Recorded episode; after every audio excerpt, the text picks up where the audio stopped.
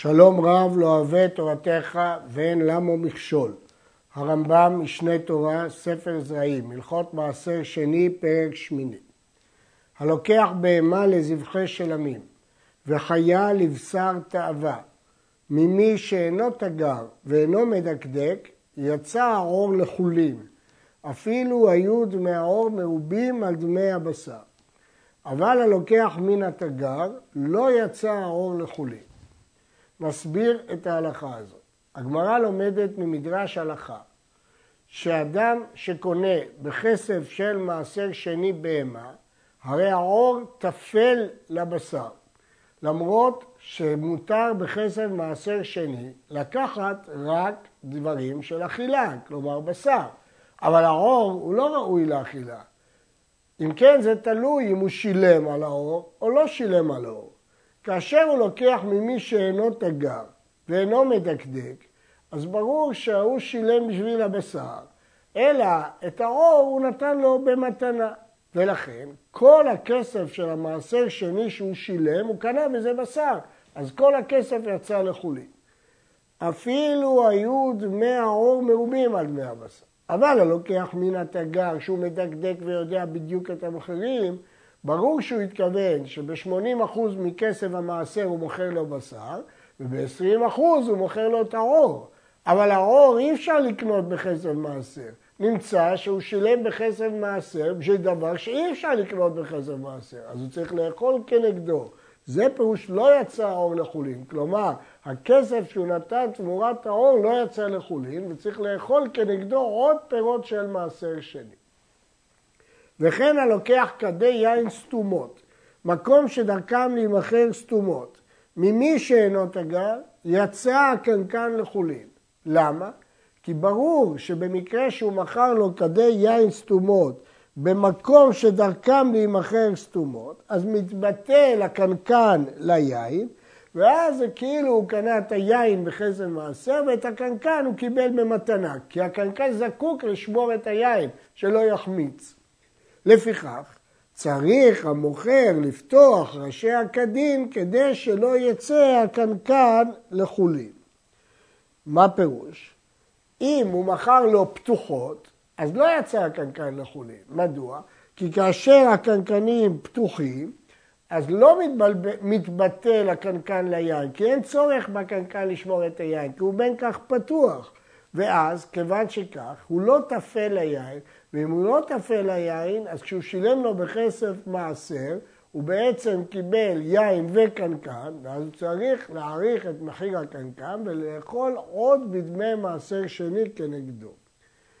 הרמב"ם מתבטא פה שצריך המוכר לפתוח ראשי הכדים כדי שלא יצא הקנקן לחולין. מה פירוש צריך? הכוונה, אם רוצים להחשיב שהקנקן לא טפל ליין, אלא הקנקן הוא בנפרד, אז רק אם הן פתוחות. אבל אם הן סתומות, הקנקן טפל ליין וכולו נלקח בכסף מעשר. הרמב"ן מתקשה על הביטוי הזה. מה צורך ומה הנאה יש לו אם לא יצא לחולין? ולא עוד, אלא אם פתח הפסיד, שאם יצא לחולין ויאכל כנגד קנקנו. כלומר, מה ההיגיון שיש לו אינטרס לפתוח? הרי כשהוא לא פותח, אז כסף מעשר קנה גם את הקנקן וגם את היין. מה שאין כן כאשר הוא פותח, אז הקנקן לא טפל ליין, ואז צריך לאכול עוד פירות אחרים בקדושת מעשר כנגד הקנקן. אז מה הוא הרוויח מזה שהוא פתח? אומרים המפרשים שהוא הרוויח, שהמעשר הרוויח, שאוכלים עוד פירות בקדושת מעשר, אם הוא פתח. ואם רצה להחמיר על עצמו ולמכור במידה, יצא הקנקן לחולין. אם אנחנו יודעים שהוא מקפיד למכור במידה, הוא מחמיר על עצמו למכור במידה, יצא הקנקן לחולין. מדוע? כי גם במקרה זה, כיוון שדעתו, לא נתן דעתו על הקנקן, הוא אפילו שהוא תגר, הוא מדקדק על עצמו שלא לקח דמים בשביל הכד, אלא לקח דמים רק בשביל היין. הוא מדקדק על עצמו לקחת מעות רק בשביל היין, אז יצא קנקן לחולין, כי ברור שהוא לא שילם בכסף מעשר עבור הקנקן, אלא הוא שילם רק עבור היין, ואם כן, הכסף מעשר כולו יצא לחולין. לקחם פתוחות, או סתומות במקום שדרכם להימכר פתוחות. אמרנו שבמקרה הזה הקנקן לא טפל ליין. כיוון שהוא לא טפל ליין, אז אם כן הוא לא יכול בכסף מעשר לקחת את הקנקן, והוא צריך לאכול כנגד הקנקן. או שלקח מן התגר שמדקדק במכירתו, כפי שכבר למדנו שהתגר אומר 80% מהכסף עבור היין, 20% עבור הקנקן. יוצא שחלק מכסף מעשר קנו קנקן שלא ראוי לאכילה וצריך לאכול כנגדו, לא יצא הקנקן לחולים. גם ההלכות הבאות עוסקות באותו נושא. לקח סלי תאנים וענבים עם הכלי, לא יצאו דמי הכלי לחולין. מדוע?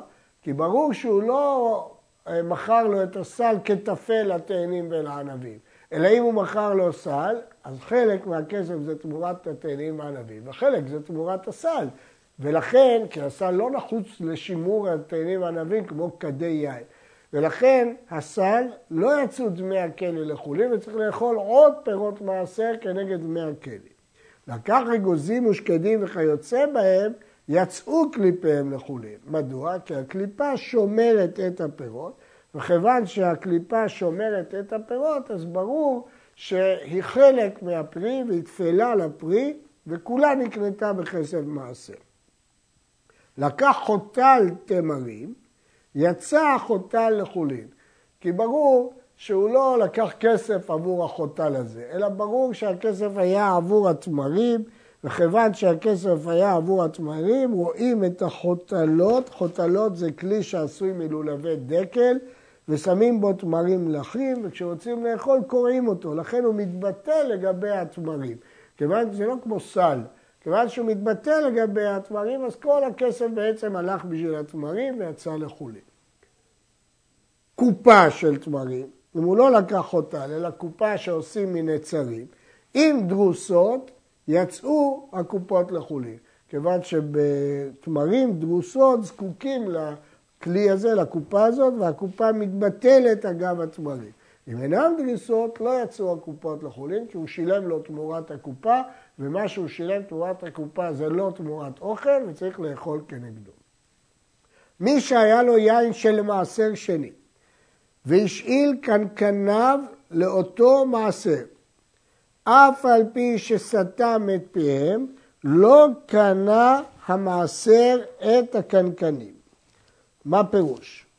הוא אמר בפירוש שהוא אינו אלא משאיר את הקנקנים למעשר. אז ברור שהוא לא רוצה לבטל את הקנקנים למעשר. אז איש כזה שלא רוצה לבטל את הקנקנים למעשר, ברור שכסף המעשר הולך רק על היין ולא על הקנקנים.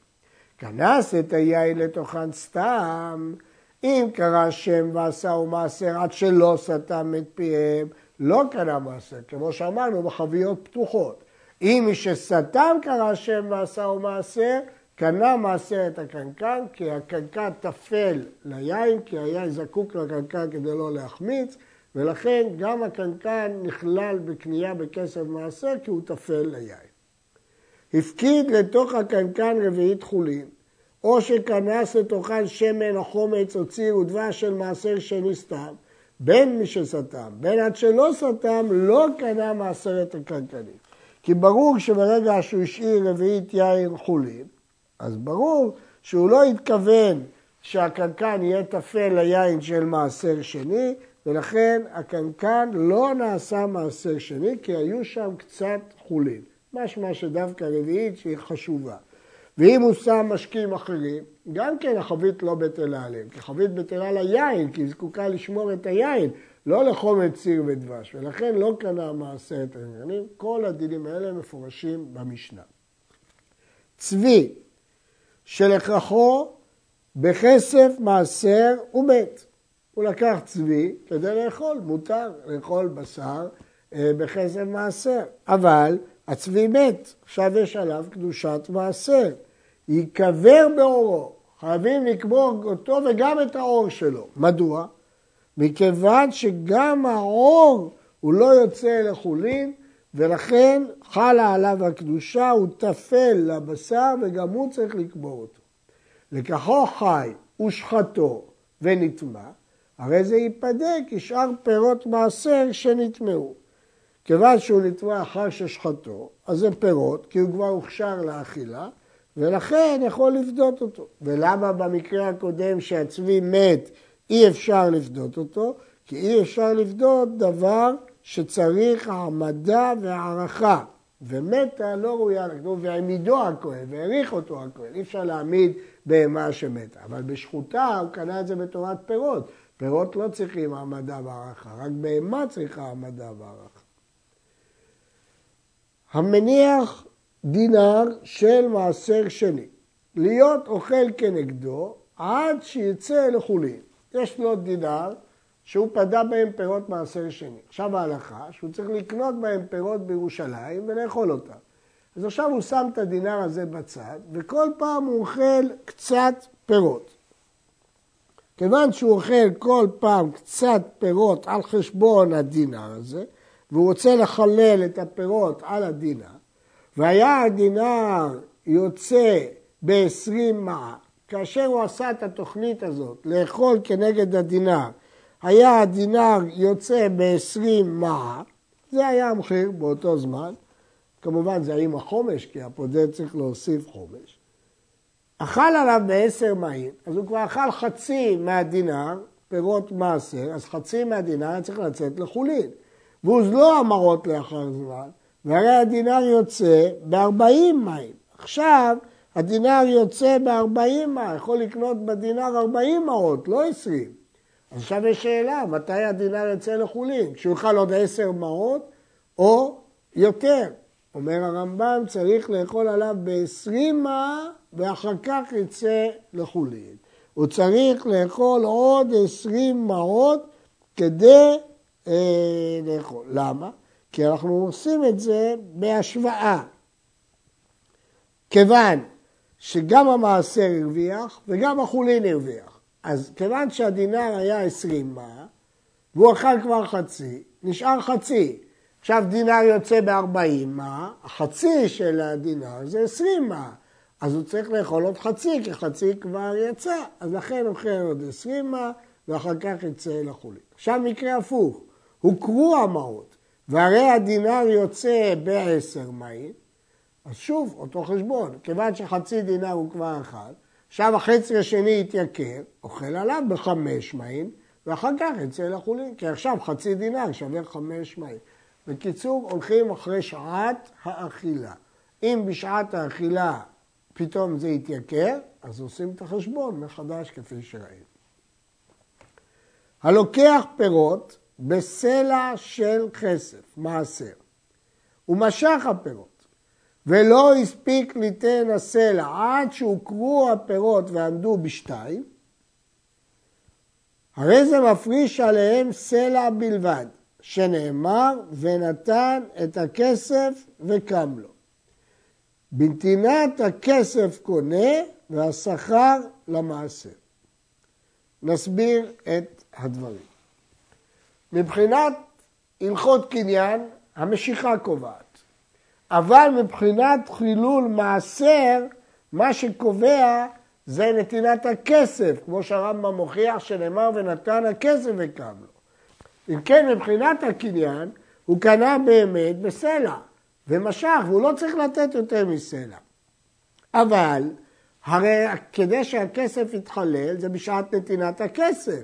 ובשעת נתינת הכסף, הכסף קונה והשכר למעשר. לכן צריך לתת עוד סלע, לא מצד החוב שלו למוכר, אלא מצד קדושת מעשר שני.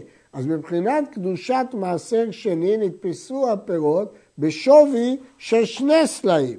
זאת אומרת, הוא צריך להפריש עוד סלע של מעשר שני מלבד הסלע שהוא נותן למוכר. כי מבחינת המוכר, ממשיכה הוא קנה, חייב לו רק סלע, מבחינת יחסי משא ומתן. אבל מבחינת הלכות מעשר שני, הכסף מחלל, וכשהוא נתן את הכסף זה כבר שווה שני סלעים. אז יכול לתת עוד סלע, כן, של מעשר שני כדי לחלל את הפירות. יש להעיר שזה הפירוש הטוב ביותר מבין הפירושים לרמב"ם, כך משמע מפירוש המשנה וכך פירש החזון איש, אבל יש פה קושי, והקושי הוא שהרמב"ם אומר, הרי זה מפריש עליהם סלע בלבד. המילה בלבד איננה מובנת פה. הרי הכוונה שצריך להפריש עוד צלע של מעשר שני. אם כן, מה פירוש בלבד? ואכן, החזון איש כותב שצריכים לא לגרוס את המילה בלבד. ואולי אפשר בכל זאת להסביר. אמרנו שזה ההסבר הטוב ביותר לרמב"ם והוא מסתדר גם עם ההלכות אחרות. אבל ישנם גם הסברים אחרים בחידושי רב חיים מבריסק, באור שמח, על הרמב"ם ובעוד מפרשים. הלכה ח' משך פירות בשתי סלעים. כשהוא משך, הפירות היו שווים שני סלעים, ולא הספיק ליתן המעות עד שהוזלו הפירות ועמדו בסלע.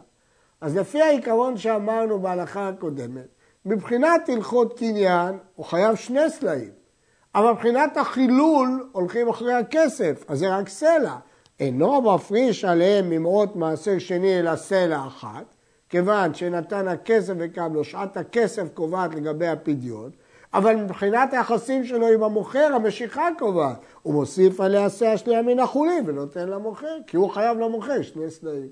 ההלכה הזאת מוכיחה שצדקנו בפירושנו בהלכה הקודמת. כלומר, שמדיני קניין הוא חייב שני סלעים כי המשיכה הייתה בשתיים, מדיני חילול מספיק סלע אחד לחלל. ואם היה מוכר עם הארץ, אז מותר ליתן לו סלע שנייה ממעות מעשר שני של דמאי. אם הוא עם הארץ, הוא יכול לתת לו לא מן החולין, אלא מדמאי, כי אי אפשר למסור אה, מעשר לעם הארץ.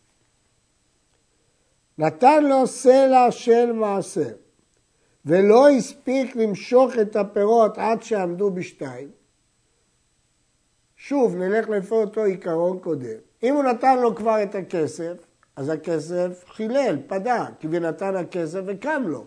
ולכן, במחיר הזה כבר הוא פדה את המעשר.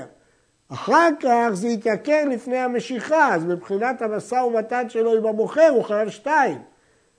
מה שפדה, פדה, והדין ביניהם. מבחינת פדיון מעשר זה חל על סלע. אבל מבחינת הלכות קניינים, המוכר יכול לתבוע ממנו עוד סלע, כי הוא לא משך עדיין. הדברים ברורים, נקרא עוד הלכה ונסכם. נתן לו שני סלעים של מעשר, ולא הספיק למשוך הפירות עד שחזרו להיות בסלע. מה שפדה, פדה, כי הפדיון הולך לפי שעת הכסף, ונתן הכסף וקם לו. בשעה שהוא נתן את הכסף זה היה שווה שני סלעים. אחר כך, בשעת משיכה זה יותר זול, ומידת הדין בעיניהם, שמעשר שני, פדייתו היא משיכתו. בשביל הלכות מעשר, מה שקובע זה הפדיעה, לא המשיכה. ולכן מבחינת הלכות מעשר, שני הסלעים קבעו. מבחינת היחסים ביניהם, מידת הדין ביניהם, כי זה הולך בהלכות קניינים לפי המשיכה. כמובן, אם הוא יחזור בו, הוא יקבל עליו מי שפרה, לפי הלכות קניינים. נסכם אם כן את ההלכות האלה לפי פירושנו. ההלכות האלה הם כך: דיני מעשר שני, מה שקובע זה הפדיעה בכסף, לפי שעת הפדיעה. ואילו דיני קניינים בין הלוקח והמוכר, שעת המשיכה קובעת. ולכן, להלכות מעשר שני הולכים אחרי רגע נתינת הכסף, ונתן הכסף וקם לו, להלכות קניינים, משא ומתן, הולכים אחרי המשיכה, כמו בכל קניינים.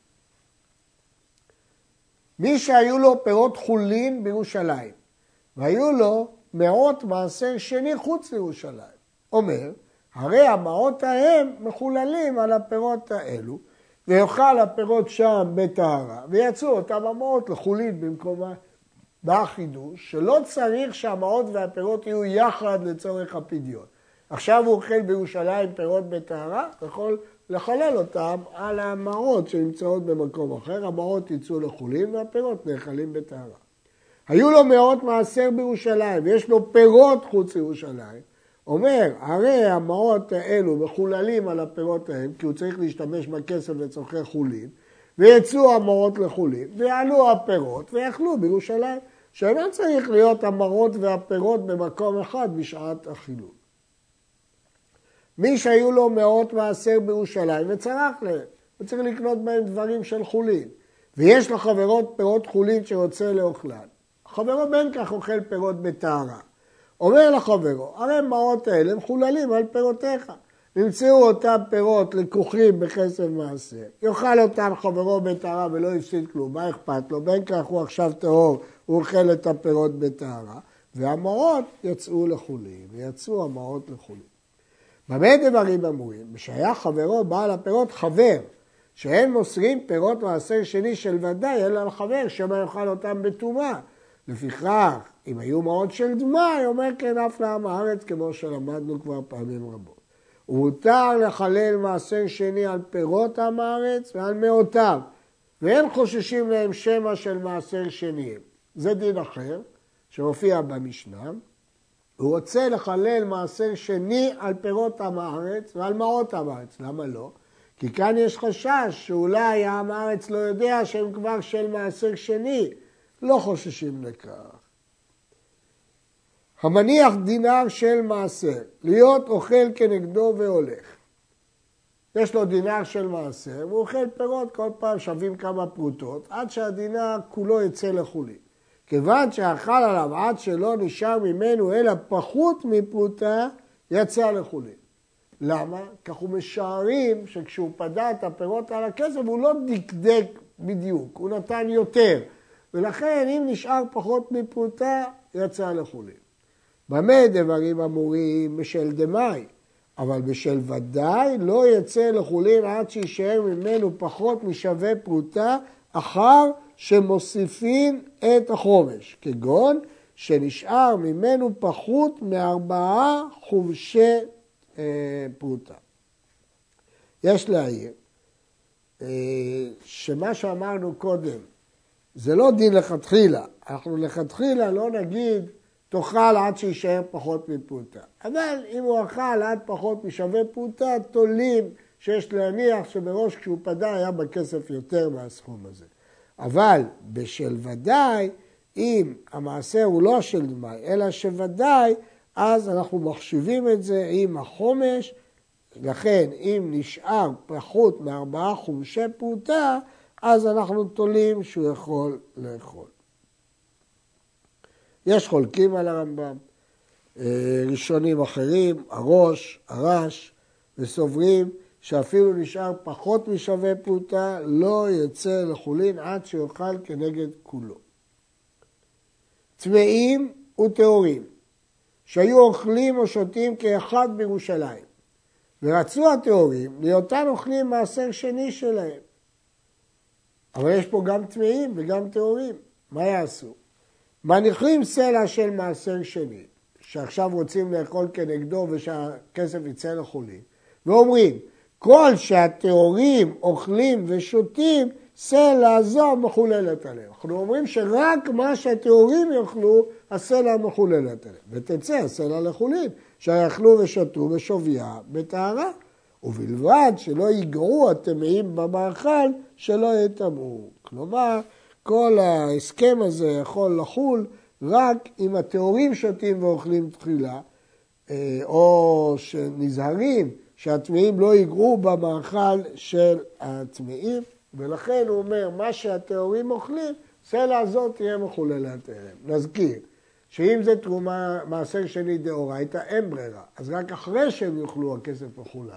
ואם זה דרבנן, בדרבנן יש ברירה, או דמאי, ואז יכולים להגיד מה שיישאר יהיה, מה שהטהורים יאכלו בעתיד, סלע זו מדין ברירה מחוללת עליהם. עד כאן.